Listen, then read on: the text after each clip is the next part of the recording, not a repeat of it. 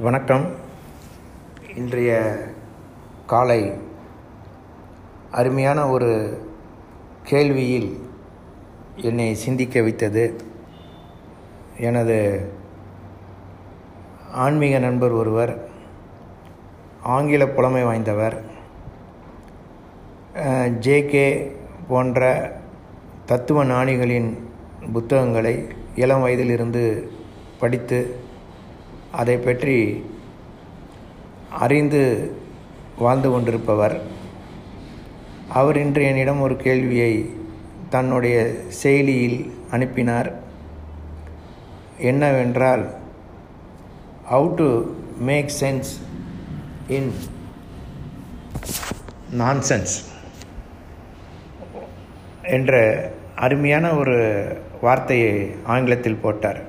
Sense in nonsense இந்த ஆங்கில வார்த்தை மிகவும் சிந்திக்க தூண்டக்கூடிய ஒரு வார்த்தையாகும்.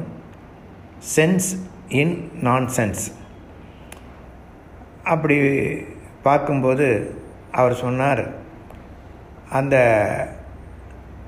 சென்ஸ் நான்சென்ஸில் இருந்தால் என்ன நடக்கும்? என்று ஒரு கேள்வியும் வைத்து விட்டார். இதற்கு தான் நான் எப்பொழுதும் நான் கூறுவேன் ஔவையாரின் வார்த்தை நம் எல்லோரையும் எப்பொழுதும் அழுத்தமாக சிந்திக்க வைக்கும். அது என்ன வார்த்தை என்றால் அரிதரிது மானிடராய் பிறப்பதரிது. ஏனென்றால் இந்த மானிட பிறப்பில்தான் மனித பிறப்பில்தான் ஆறறிவு படித்த மனிதனாக இருக்கிறோம். இந்த ஆறறிவினுடைய தன்மை என்ன? ஆறறிவு படைத்த மனிதனுக்கு ஐந்தறிவு படித்த மற்ற இனத்திற்கும் உள்ள வித்தியாசம் என்ன? இங்குதான் நமக்கு ஒரு சிறப்பு கிடைத்திருக்கிறது. நம்மளுடைய உடல் அமைப்பில் உள்ள ஐந்து கருவிகள் பஞ்சேந்திரியங்கள் என்று சொல்வார்கள். அந்த கருவிகள் மெய் வாய் கண் செவி மூக்கு. அதை அந்த கருவி இயங்கும் தன்மையை கொண்டு அது எதை நோக்கி இருக்கிறது என்பதை அறிய முடியும் என்பதை அந்த காலத்திலே தமிழ் அறிஞர்கள் சித்தர்கள் எல்லாம் ஆய்வு செய்து மிக அழகாக அதை பயன்படுத்தியிருக்கிறார்கள். ஒரு கருவியை அதனுடைய முழுமையை அறிந்திருந்தால்தான் அதை முழுமையாக பயன்படுத்த முடியும். அந்த முழுமையை அறிந்தவர்கள் தமிழ் மொழியில் வாழ்ந்திருக்கிறார்கள். உதாரணமாக தொல்காப்பியர் அவர்கள் ஆறறிவு பற்றி மிக விளக்கமாக கூறியிருக்கிறார்கள் ஓரறிவு. ஜீவன் எது? ஈரறிவு உயிரினம் எது? மூன்றறிவு உயிரினம் எது? நான்கறிவு ஐந்தறிவு ஆறறிவு என்று ஆறு வகையான தன்மையை கொண்டு ஆறறிவு ஜீ உயிரினங்களாக பிரிக்கிறார்கள். அப்படி பிரிப்பதற்கு அடிப்படை இரண்டு. ஒன்று புலன் பொறி ஆறறிவு படித்த மனிதன்தான் இந்த ஐந்து வகையான கருவியை கொண்டு அது புலன்வழி ஓடினால் அது வந்து என்ன செய்யும் என்றால் உலகியல் விஷயங்களிலும் உடலியல் விஷயங்களிலும் அது இயங்கும். அதே அந்த ஐவகை கருவிகள் பொறி வழியாக பணி செய்தால் பொறியாக அது இயங்கினால் அறிவின் பால் செல்லும் என்பதை சித்தர்கள் எடுத்து காட்டியிருக்கிறார்கள் அதை தான் ஔவையார் அவர்கள் மிக அழகாக தன்னுடைய விநாயகர் அகவில் அகவலில் அழகாக அதை சொல்லுகிறார். உவட்டா உபதேசம் புகட்டி என் செவியில் தெவிட்டா நாணத் தெளிவையும் காட்டி ஐம்புலன் தன்னை அடக்கும் உபாயம் இன்புறு கருணை இனிதெனக் கருளி கருவிகள் ஒடுங்கும் கருத்தினை அறிவித்து இருவினை தன்னை அறுத்து இருள் கடித்து என்று அருமையாக அந்த நாலு வரியிலே அதை சொல்லியிருக்கிறார்கள்.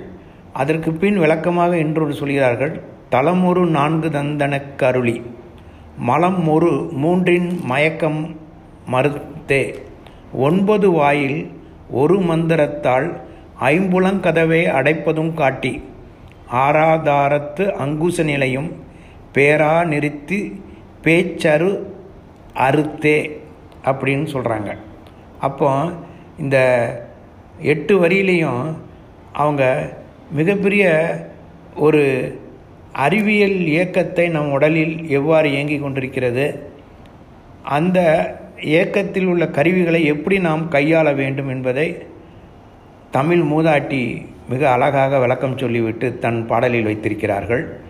அப்படி பார்க்கும்போது நாணத்தை பெற வேண்டுமென்றால் ஒன்றில் நீ தெளிவு பெற வேண்டும் என்றால் ஐம்புலன்களை அடக்கும் உபாயத்தை உனக்கு தெரிந்து கொள்ள வேண்டும். அது எப்படி ஐம்புலனை அடக்குவது? அந்த ஐம்புலனை அடக்குவதற்கு நாம் என்ன அறிய வேண்டும்? அது எதுவும் எந்த கருவி மூலம் இயங்குகின்றது என்பதனை அறிந்து அந்த கருவிகளை நீ அடக்க வேண்டும். அந்த கருவிகள் வந்து நீ எப்படி பயன்படுத்துகிறாயோ அதுபோல் அது வேலை செய்யும். ஒரு சாதாரணமாக ஒரு கைபேசி இருக்கிறது. இதே கைபேசியை நல்ல செய்திகள் சொல்வதற்கும் பயன்படுத்தலாம்.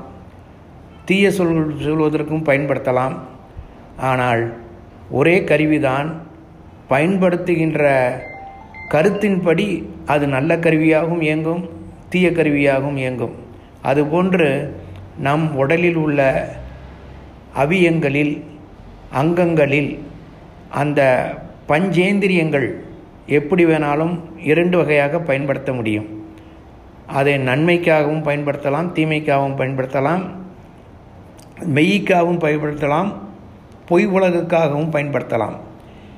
அன்று நம்முடைய முன்னோர்கள் சற்று சிந்தித்து பார்த்தோமானால் அவர்கள் எந்த காரணத்துக்காக வாழ்ந்திருப்பார்கள் எந்த நோக்கத்துக்காக வாழ்ந்திருப்பார்கள் எதை பற்றி சிந்தித்திருப்பார்கள் என்று சிந்திக்கும்போது அவர்களுடைய பாடல் வாயிலாக நாம் அறிவது என்னவென்றால் தன்னை அறிவதற்காக மிக மிக அதிகமாக அவர்கள் மொழியை பயன்படுத்தியிருக்கிறார்கள்.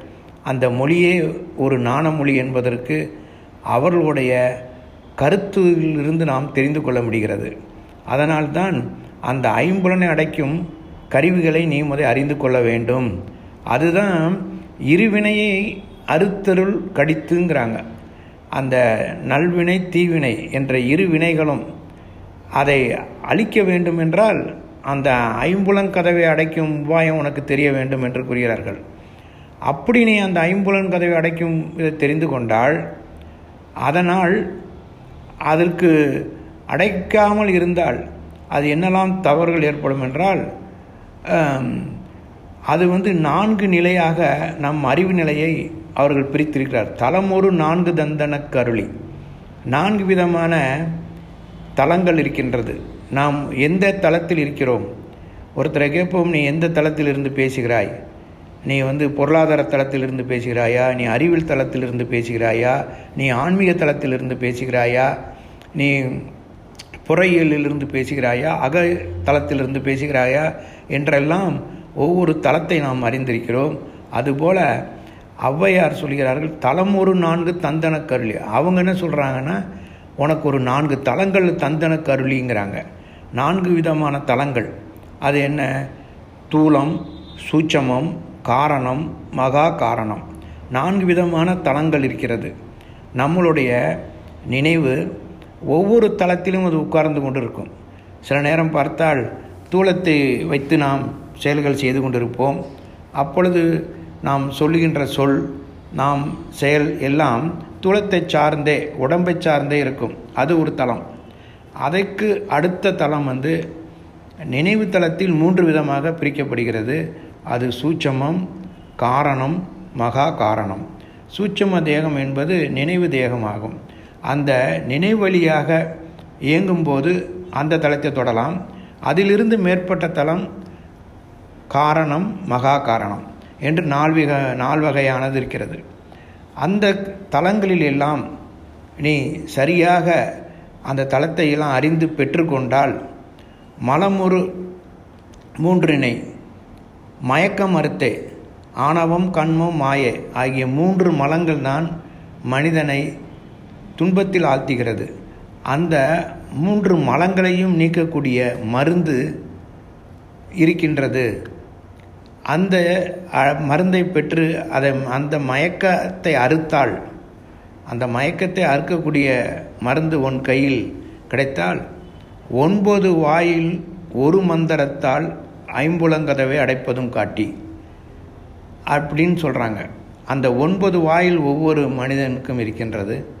அத்தனையும் ஓர் மந்திரத்தால் ஓர் இடத்தில் அந்த கதவை அடைக்கக்கூடிய நிலை இந்த மனிதனுக்கு அமைப்பில் இருக்கின்றது என்று ஔவையார் அவர்கள் சொல்கிறார்கள். அப்படி நீ அடைக்கும்போது ஆறாதாரத்து அங்கூச நிலையும் அந்த ஆறு ஆதாரங்களையும் இந்த நம்மளுடைய உணர்வுகள் ஆறு ஆதாரங்களில் தங்கி இருக்கின்றது.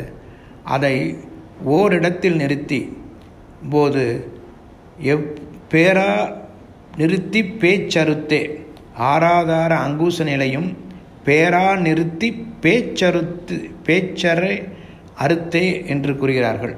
அந்த பேச்சரை அறுக்கக்கூடிய இடத்தில் அந்த இடத்தை நீ உட்கார்ந்தால் இதெல்லாம் அடைப்படும் என்று ஔவையார் அவர்கள் கூறியிருக்கிறார்கள். ஆனால் ஆங்கிலத்தில் சாதாரணமாக இரண்டே வார்த்தையில் சென்ஸ் இன் நான் சென்ஸ் என்று கூறிவிட்டார்கள். புலன் இன் புலனற்ற இடத்தில் என்று இருக்கிறது அப்போ நான் சென்ஸ் அப்போ புலனற்ற இடம் என்றால் என்ன? புலன் என்று ஒன்று இருக்கின்றது இன்னொன்று வந்து புலனற்ற இடம் என்று ஒன்று இருக்கிறது அந்த புலனற்ற இடத்தை நாம் நம் உடலில்தான் அந்த இயக்கத்தை கண்டுபிடிக்க வேண்டும். மிக அருமையான வார்த்தை. யாரும் ஆங்கிலத்தில் திட்டும்போது பிளட்டி நான்சென்ஸ் என்று சொல்கிறார்கள் பழக்க வழக்கத்தில். எவ்வளவு பாருங்கள் சென்ஸ் இருப்பது என்ன என்று தெரிந்திருந்தால் நான்சென்ஸை பற்றி அவர்கள் சொல்லும்போது சிந்திப்பார்கள். நான்சென்ஸ் என்பது புலன் வழி இல்லாமல் அறிவின் பக்கத்தில் இது கொண்டு போய் இருப்பது தான் தமிழில் அந்த அளவுக்கு அறிவியலை மொழியாக கொண்டு வந்திருக்கிறார்கள். அதுதான் தமிழின் சிறப்பு புலன் பொறி என்று. அப்போ சென்ஸ் நான் சென்ஸுக்கு வித்தியாசம் புலன் புலனற்ற இடம். புலனற்ற இடம் எது இருக்கும்? அப்போ அறிவாக தான் இருக்க வேண்டும். அந்த அறிவியல் தன்மையில் நீ ஏங்கினால் நீ எல்லாவற்றையும் நல்ல வழியில் செல்ல முடியும். உன்னை மனத்துக்கு அடிமையாக்காது. புலன் வந்து மனத்தின் அடிமையாக இருக்கிறது. மனம் வந்து புலனை இயக்கி கொண்டிருக்கிறது. பொறியை வந்து அறிவு இயக்கி கொண்டிருக்கிறது. அப்பொழுது அந்த புலனை கட்டுப்படுத்தக்கூடிய தன்மை நமக்கு அறிவை பிடித்தால்தான் புலனை கட்டுப்படும். மனம் கட்டுப்பட வேண்டும் என்றால் அறிவுக்கு செல்ல வேண்டும். அப்படி அறிவுக்கு செல்ல வேண்டும் விழிப்பு நிலை தான் அறிவாக போகிறது. அப்படி பார்க்கும்போது அந்த விழிப்பு நிலை அடைவதற்கு என்ன என்றால் நம்மளுடைய புராணங்கள் எல்லாம் அந்த காலத்திலிருந்தே இந்த புலனையும் பொறியையும் பிரித்து பார்த்திருக்கிறது. அதனால்தான் மகாபாரதத்தில் கூட அர்ஜுனனுக்கு உபதேசம் செய்கிறார்.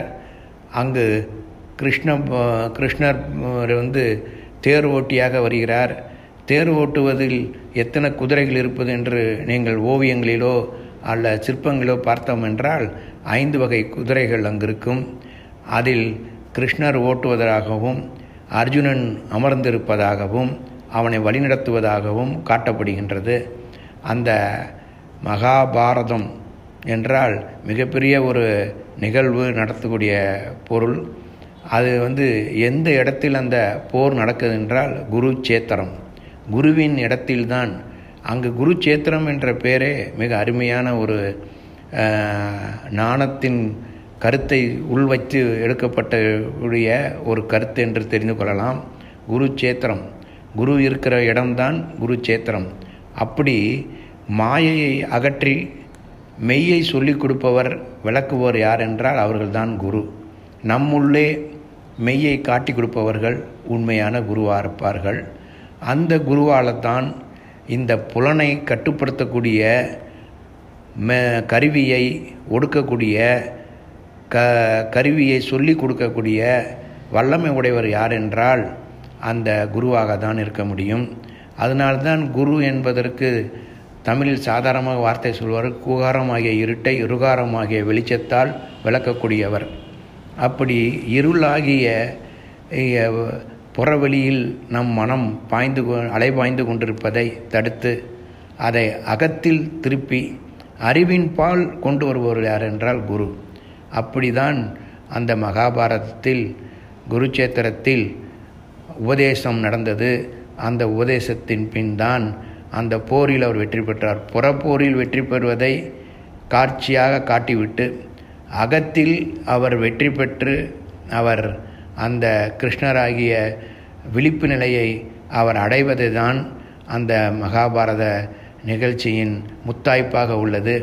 அதனால்தான் இன்று என் நண்பர் சென்ஸ் இன் நான் சென்ஸ் சொல்லும்போது தமிழை பற்றி நினைத்து மனம் மனம் கதறியது. எவ்வளோ பெரிய ஒரு மொழி இந்த தமிழ் மொழி. எத்தனை அழகாக பல வார்த்தைகளை வைத்திருக்கிறது கருத்துடன் இருக்கிறது என்பதை சற்று சிந்திக்க வேண்டும் என்று இத்தருணத்தில் கேட்டுக்கொண்டு நன்றி வணக்கம்.